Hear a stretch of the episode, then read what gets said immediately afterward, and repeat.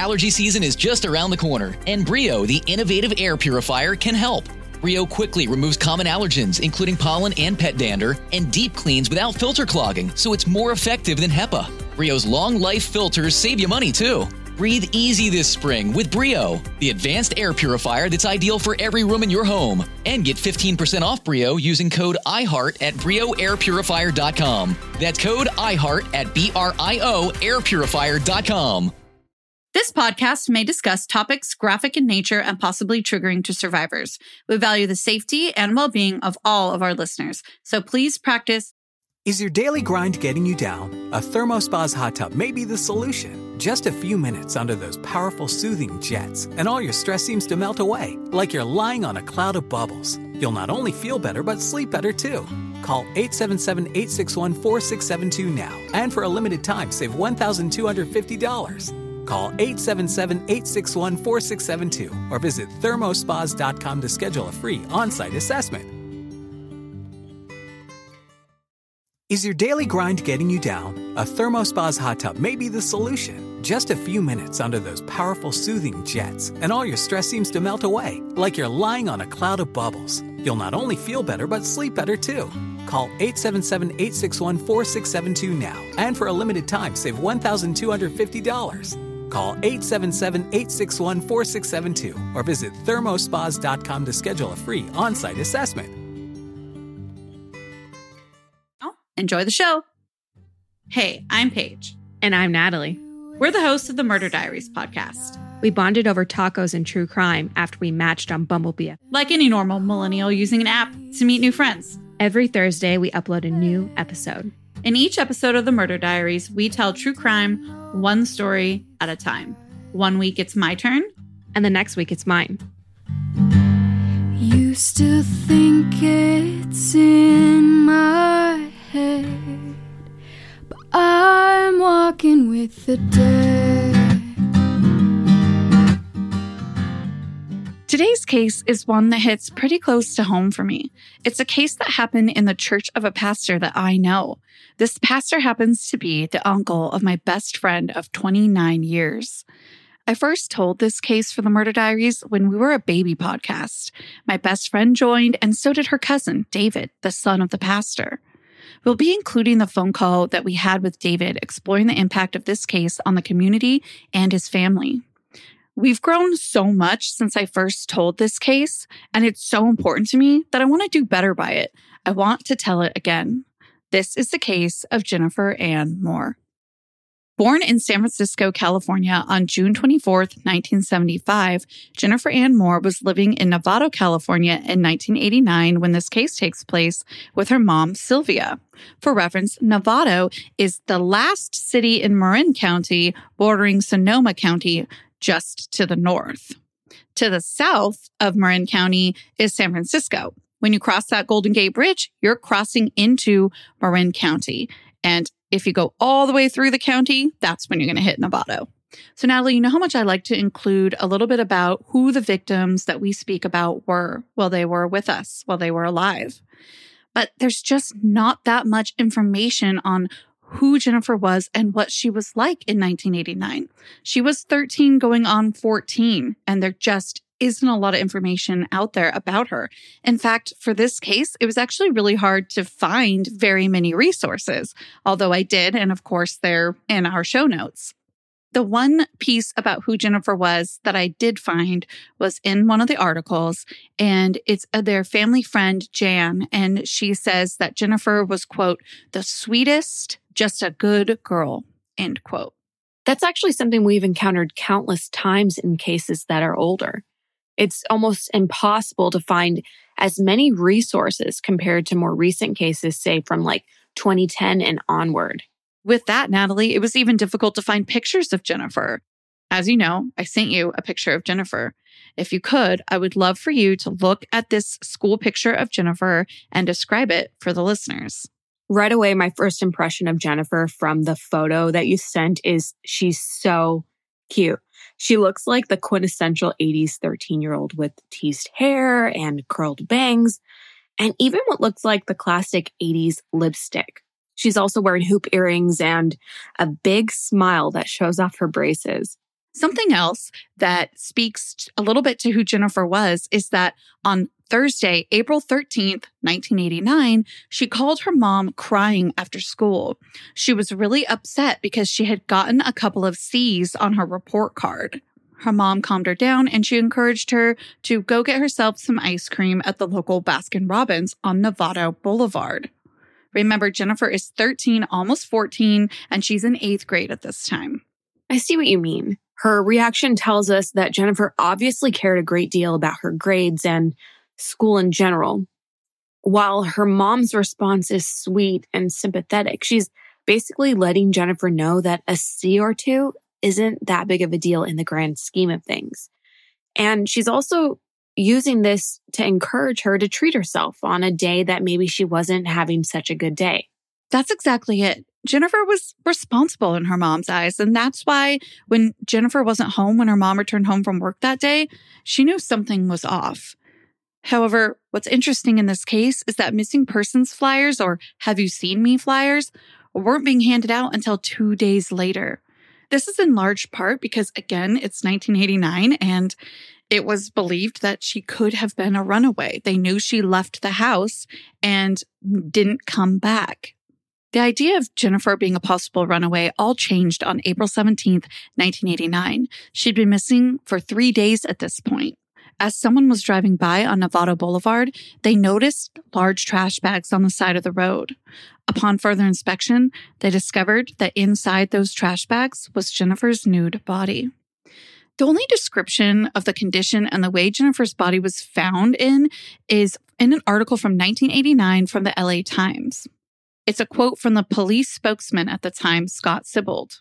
Quote, it appears that she was probably killed elsewhere, she was in some garbage bags, partially in and partially out. Part of her face and head were still concealed in the bags, end quote. What was also found in those garbage bags was a big lead in the case. They found Sunday school related leaflets. According to one of the resources, one of the policemen actually recognized the leaflets as something that their own child had used in Sunday school. With that, investigators turn towards churches. They map out what churches were along Jennifer's route from her home to that Baskin Robbins that day. That search led them to Bethel Baptist Church. At the church, they noticed four big garbage bins. Two of these garbage bins have their liners and two don't. The liners that they found in the bins that actually had their liners ended up being the same bag that Jennifer was wrapped in. Bloodhounds are then used to get a scent on Jennifer, and those bloodhounds lead investigators right back to Jennifer's house from the church. That meant to them that something happened right in that area. The route that the bloodhounds led investigators back to Jennifer's house through also showed them that Jennifer had cut through a creek area that was behind Bethel Baptist Church on her way to that Baskin Robbins. They begin their investigation honing in on Bethel Baptist alone.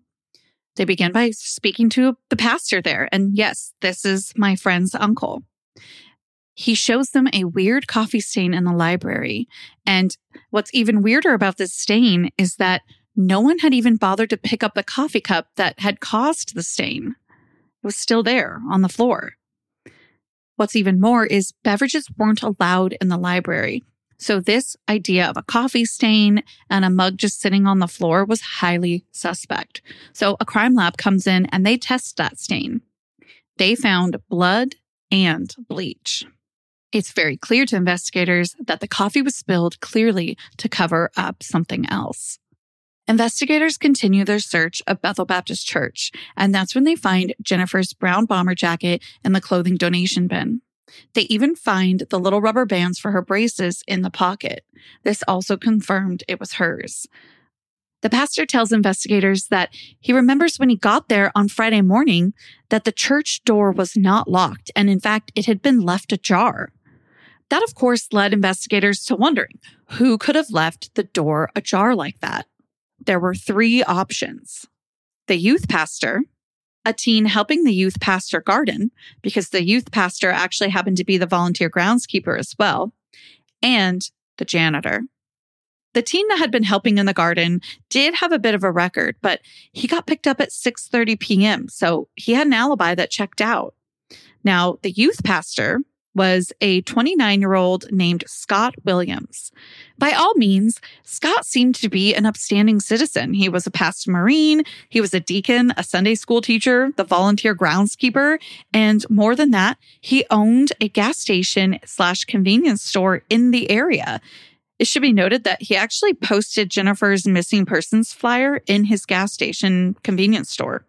Scott readily admits that he had been the last to leave that day that Jennifer went missing. And more than that, he didn't have much of an alibi. And now a word from today's sponsor.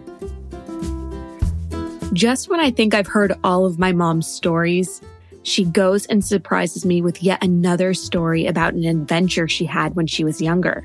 That got me wondering how many other stories don't I know about my own mom? And that's why I got my mom's Storyworth for this Mother's Day. Storyworth is an online service that helps you and your loved ones connect through sharing stories and memories. But most importantly, it preserves them for years to come. Every single week, Storyworth emails your mom, someone you love like a mom, or a mother figure in your life, a thought provoking question of your choice from a vast pool of possible options. Each unique prompt asks questions you've never thought of, like, what's the best advice your mother gave you? And I particularly love this one because I didn't really get to know my grandma growing up. She passed away when I was a baby. And while my mom has told me a lot about her, I'm sure that by asking her some of these questions, I'll get to know her a little bit better. And at the end of one year, Storyworth compiles all of those questions and stories, including photos, into a beautiful keepsake book for the whole family to share for generations after generations. I'm just looking forward to my kids and my kids' kids learning about my incredible mom and my amazing grandma. Give all the moms in your life a meaningful gift you'll both cherish for years. Storyworth.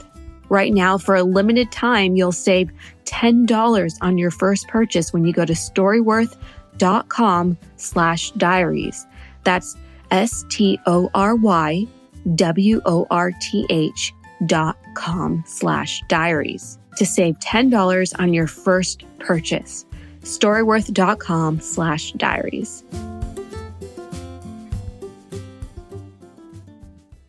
He says, Hey, maybe I should take a polygraph test. Law enforcement agrees. He takes the polygraph test and he fails. The polygraph examiner says to him, You killed Jennifer Moore. And that's when Scott admits it. Some of the resources also reference a rope burn on his hand that he showed them. With this failed polygraph, cops go to his house and they speak with his wife. And she says that, you know what, recently he racked up a huge bill with 976 phone numbers. Yes, those old school 976 numbers from the 80s and 90s that were essentially SCX hotlines. What was most concerning about this bill for 976 numbers is that the number that Scott had been using was geared towards pedophilia. Now, we hope and assume that these were actors acting and performing as children, which is still extremely gross, but we felt that that should be mentioned. Ultimately, with the failed polygraph test, the admission to the polygraph examiner, and the involvement in those 976 numbers, Scott was arrested on April 19th, 1989. According to a local newspaper, out of Santa Rosa, California, called the Press Democrat.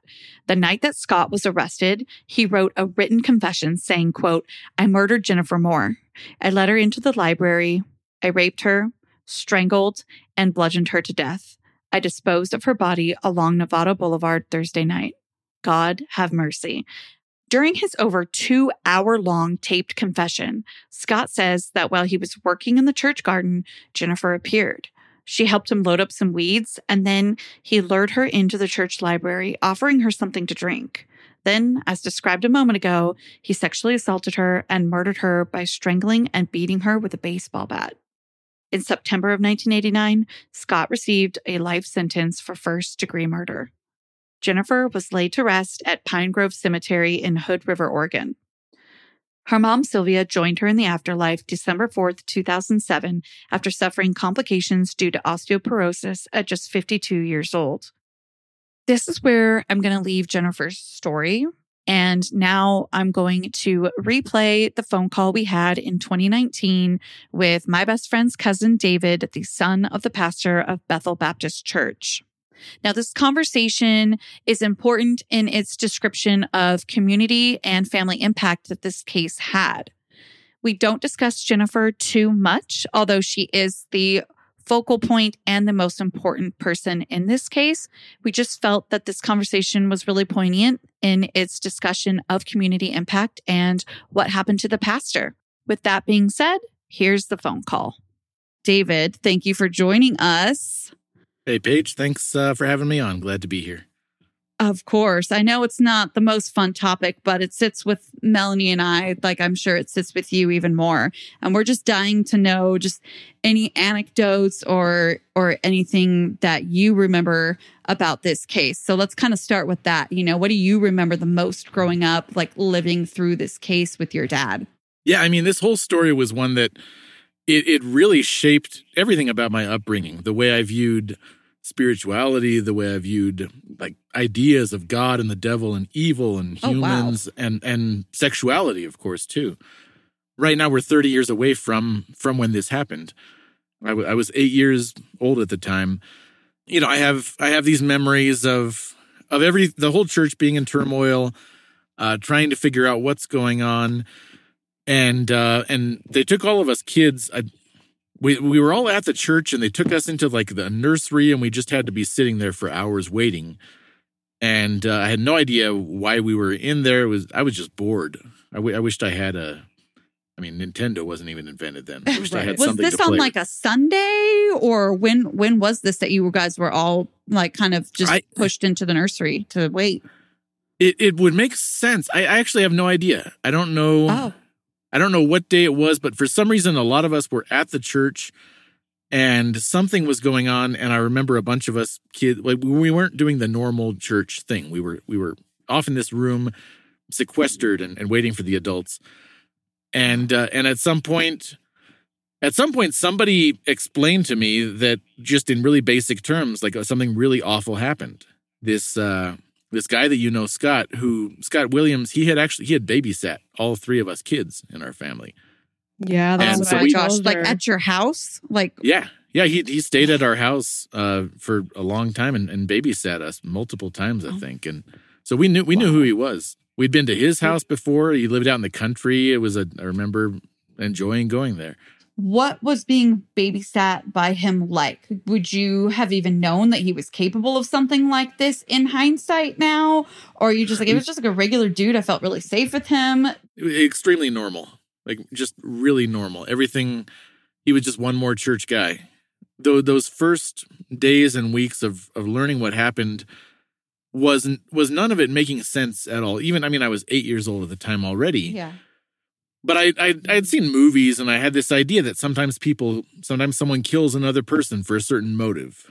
And so that idea was right. in my head already. And I remember as people tried to explain it to me, it was always that that big question in my head was, well, what's the motive? Like I I, I get why some people kill people to, to, to get money or to get something from them. But in this case, it just this is just a guy that I know and he didn't know her and and why would you just kill a stranger? And so I, at some point, I started asking the people at church this question. And mm-hmm. the one answer that stuck in my head, and I have no idea who gave me this answer. It was not uh, not my parents, but it was someone from church. I asked them why would he why would he just kill a girl that he didn't know? And the yeah. answer was they said, "Well, sometimes the devil just takes over." So that's that's a fucked up thing to put into a child's head about the I, way the world I wouldn't works. say to an eight year old, but yeah. and the way and I, I mean, I get what they were. They were just trying to avoid talking about rape, like because how do you how do you yes. talk to an eight year old about rape? And I I didn't know what that was, and so they just said, "Well, blame it on the devil." And they were they were trying to mm. shelter me from the this horrible concept, but what they did was put this other idea into my head, which is even more terrifying, that mm. any good Christian person who can be a decent human can be walking around and then the devil just pops out from behind a bush and takes over and makes you kill a person for no reason. Right. That makes sense because this is somebody you knew and you're like, oh, well, he was good, but then the devil entered him and then he was bad. Right. Yeah. I mean, that's that's an old concept in, I mean, tons of different traditions. This whole blame the devil. The devil made me do it. And so that, I mean, that that formed the way that I thought. Like, like I developed this this fear of of this of demons and devils for a long time after that, and it's it's something that I've talked to therapists about even. Uh, oh my gosh! Like it really planted this idea that that we live in this scary world where you can be a good person and then a, a demon can pop out of nowhere and make you do horrible things for no reason. Right. And and then of course, years later, at at some point, right around when I was hitting puberty, I think, I brought up I talked about it to my parents because it would come up every now and then. And I mean, because it affected all of our lives, it it it sent both of them into a, a really deep depression, and I can mention some reasons why it affected them so much too. But uh, the we would talk about it as a family. So eventually, at some point, I learned that okay, it wasn't just this magical devil comes and makes you kill someone. No, this guy decided to rape the girl. I guess a question for David going into talking about Uncle here is when I'm reading these sources and and stuff about this case, I'm reading these articles, yada yada, and they say the pastor they mean straight up your dad, right? There wasn't any yeah. other. Yeah. Wow. Yeah, he was the It's not like some huge church. Wow. No, no, not at all. It was, yeah, smaller church. I mean, probably had a couple hundred members, maybe. Yeah. Yeah, he was he was the pastor, and so so the as if all the stuff that we've talked about is not fucked up enough already. Right. The, the the really fucked up thing is the way the church as a community reacted to this and the way they treated my dad about it. So after it happened, I mean, everyone is just in shock. And I mean, you know, like like anyone, someone you think like this is true crime. Every single story of true crime is like he seemed like such a normal guy. How could he do this? And right. so everyone's in shock for a bit. And then after that, there was this faction of the people of the church that went into this kind of massive denial and started blaming my dad for what happened more than the actual murderer who did this stuff what could they even say was your dad at fault for? Like, what? Well, they said if he had been a better spiritual leader, none of this would have happened. If he had, no. if he, he should have known, he should have seen it coming. He should have been a better pastor, spiritual leader to Scott, and he should have been able to guide him out of this. And so, so it was. I mean, this kind of massive denial. And now a quick break to hear from one of this week's sponsors. For so many people, learning a second language in high school or college wasn't exactly a high point or the most memorable part of their academic careers. Now, for me, in all honesty, I loved it and I even studied abroad. But I don't get to practice that much anymore. But now, thanks to Babbel, I can. Babbel is the language learning app that has sold more than 10 million subscriptions. It's an addictive, fun, and easy way to learn a new language. You can use Babbel to get ready for traveling abroad, or maybe you have some free time and you want to learn a new language in that free time. Babbel teaches you in bite-sized language lessons that you'll actually use in the real world. The language lessons are 15 minutes and they are the perfect way to be able to learn on the go. With Babbel, you can choose from 14 languages, which include Spanish, French, Italian, and German.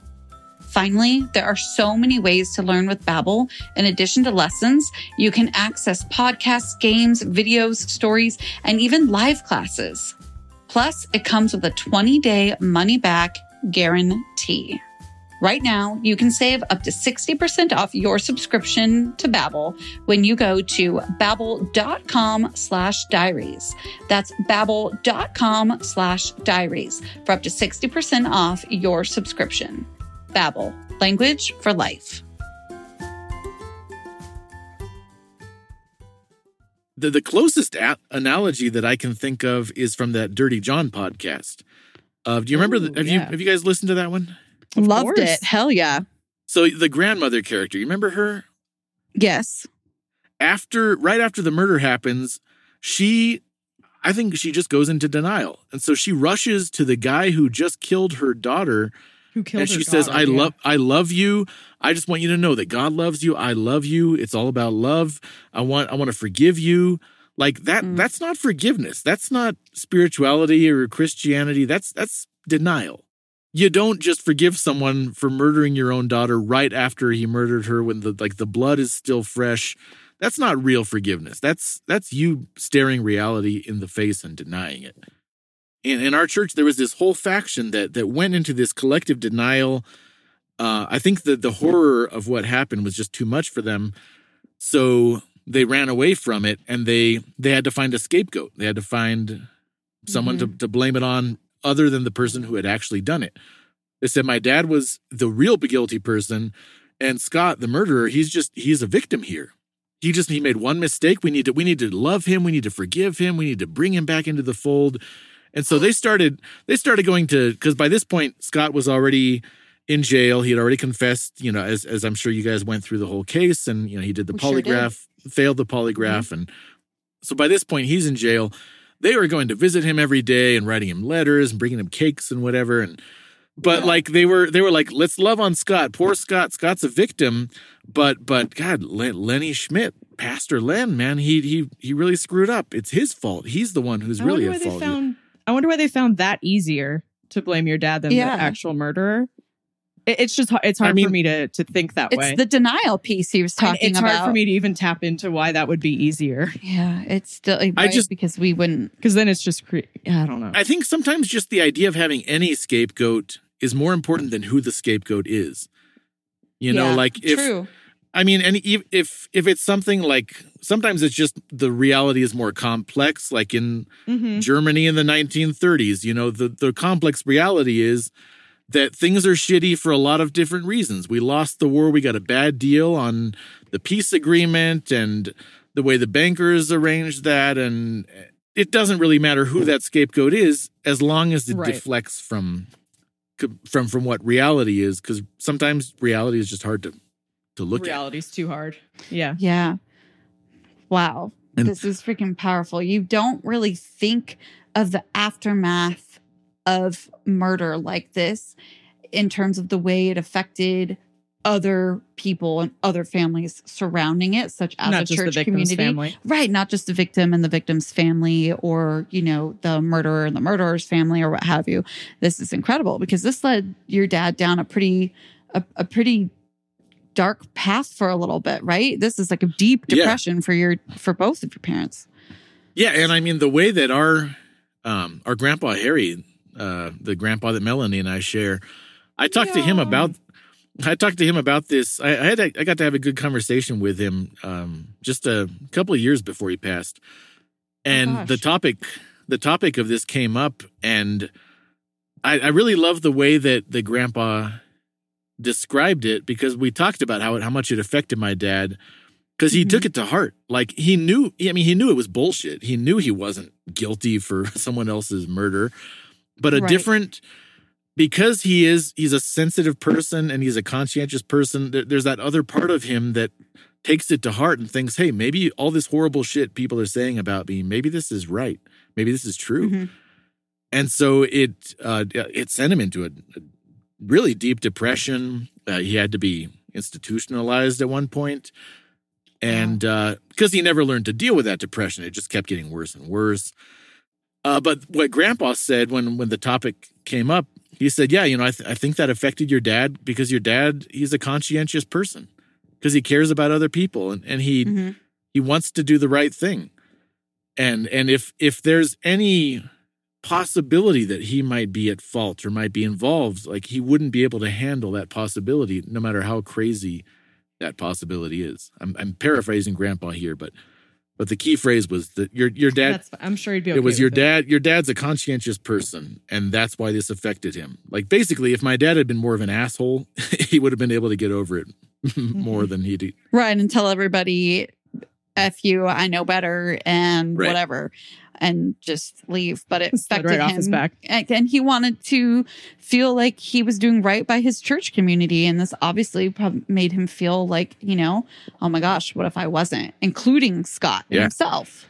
Yeah, I uh but I yeah, I I have memories of those days of of that internal conflict and and I remember seeing I remember one one woman confronting my mom as church was getting out. She walked up to my mom and I'm I'm sure I remember it because it was because it was difficult to to see it as a kid, like because your parents are just these these Mhm. amazing all powerful figures, and so seeing someone attack That's right. And make everything yeah, right. when you see someone attack one of your parents, it's it's bad already.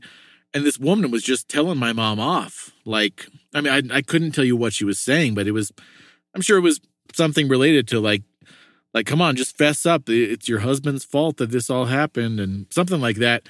But I remember my mom just being in tears. She just it was just a mess, and it, it like it it really fucks you up as a kid to see your parent cry and especially like just to see your parent defenseless and and just breaking down and and this woman was just and attacking her for no reason I, and i didn't know that at the time it, it just made no sense like why Wow, what a fine Christian lady telling your, your mom off. Like, what the actual hell? This makes no sense. yeah it was it was it was just made no sense in my head it was it was really bizarre I don't think it makes sense in most people's heads, like adult no, or I can't make sense out of any of the, But- the church mentality. But that's it's really But- hard for me. That's the biggest piece of this. When he's saying it doesn't make sense, he was eight years old. Like, Right. what? Like, even an eight year old knew better than this adult lady. It's nuts. I don't know. Speaking of things making sense or not, I I don't know how much you guys managed to research on on mm-hmm. Scott's background after the fact of stuff that came to light. Did did you guys go into that already? So the background that I was able to find is that he served as a Marine and that he owned like a convenience store in town. I don't know if you can corroborate that for us, by the way. So yeah, that's that's all true. So what I know though from Hmm. from what from talking to my parents, and I don't I don't know at what point all this information came out, but it turns out that that everything that this guy did makes perfect sense from a criminological perspective. Like you you don't need you don't need a pastor to be the guilty party, and you don't need a devil to uh, possess this guy and make him do it. It like everything about this guy's childhood and upbringing brought him to this point. I mean, obviously, not, nothing forced him to do anything, but but his story is it's very typical. He he had to he had to be a parent to his mother. He his father was gone, absentee father. He he grew up with his mother. His mother was uh, extreme alcoholic, like not even functional, just uh, a drunk. Just all this typical stuff that makes a human being into a, a serial killer. Yeah. And I mean, for all we know, if things, I mean, I, you know, it's you know, you can never say what would have happened, but but if things had happened differently, who knows? If he had not gotten caught, this could have been the first of many. You you never know. There was a, a television show that was about true crime, and they had an episode based on this case, and uh and Oh, they came across something I think it was called I Yes. Detective. yeah, I like the letter I, I detective, because they had this this little shtick in there where they would uh, have you guess. They had a, a multiple choice question, and you had to guess which uh, thing might be true. Like who who would you first question? The pastor.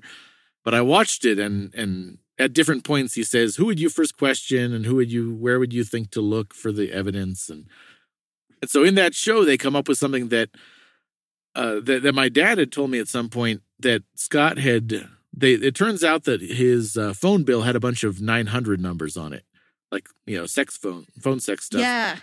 And the version I heard was just that he had been doing phone sex. And I like, you know, back this is back before internet porn or anything. And so, of course, that adds in my head to this idea that okay, someone who's a really just a really sexual person is a possible rapist because he's doing phone sex. And then the I detective actually explains this added detail. Okay, it, it wasn't just one nine hundred numbers, but it was numbers of simulated phone sex with minors. Yeah, I mean, I, I think it's a case that that's really applicable. I mean, you know, a lot of people have never lived through a murder, but but I mean, we've all lived through themes Right. like this of of denial of reality, themes of scapegoating. We've all been in, around people who, who look for a scapegoat or blame it on the devil or blame it on whatever group of people. But uh like, yeah, e- evil is around us, and and it, there are ways to fight it and understand it. It's not this mystery that can just take over any human being. Like there are ways for us to to fight for humanity and fight against evil. And I'm sorry if that sounds too mythological and mm-hmm. Lord of the Rings, but but I really think that's true. No. All right. Thank you, David. Thank you so much, David. Good to hear from you. Thanks. Thanks for having me. Until our next episode, you know where to find us at the Murder Diaries Pod on TikTok and Instagram, at the Murder Diaries Podcast.com, and the Murder Diaries Pod at gmail.com. And if you haven't already, go ahead and rate, review, and subscribe to us on Spotify, Apple Podcast, or wherever you listen. It helps us keep the good content flowing. Your five stars mean everything. And until then, Stay safe. bye. Is your daily grind getting you down? A ThermoSpas hot tub may be the solution. Just a few minutes under those powerful soothing jets, and all your stress seems to melt away, like you're lying on a cloud of bubbles. You'll not only feel better, but sleep better too. Call 877 861 4672 now, and for a limited time, save $1,250. Call 877 861 4672 or visit thermospas.com to schedule a free on site assessment.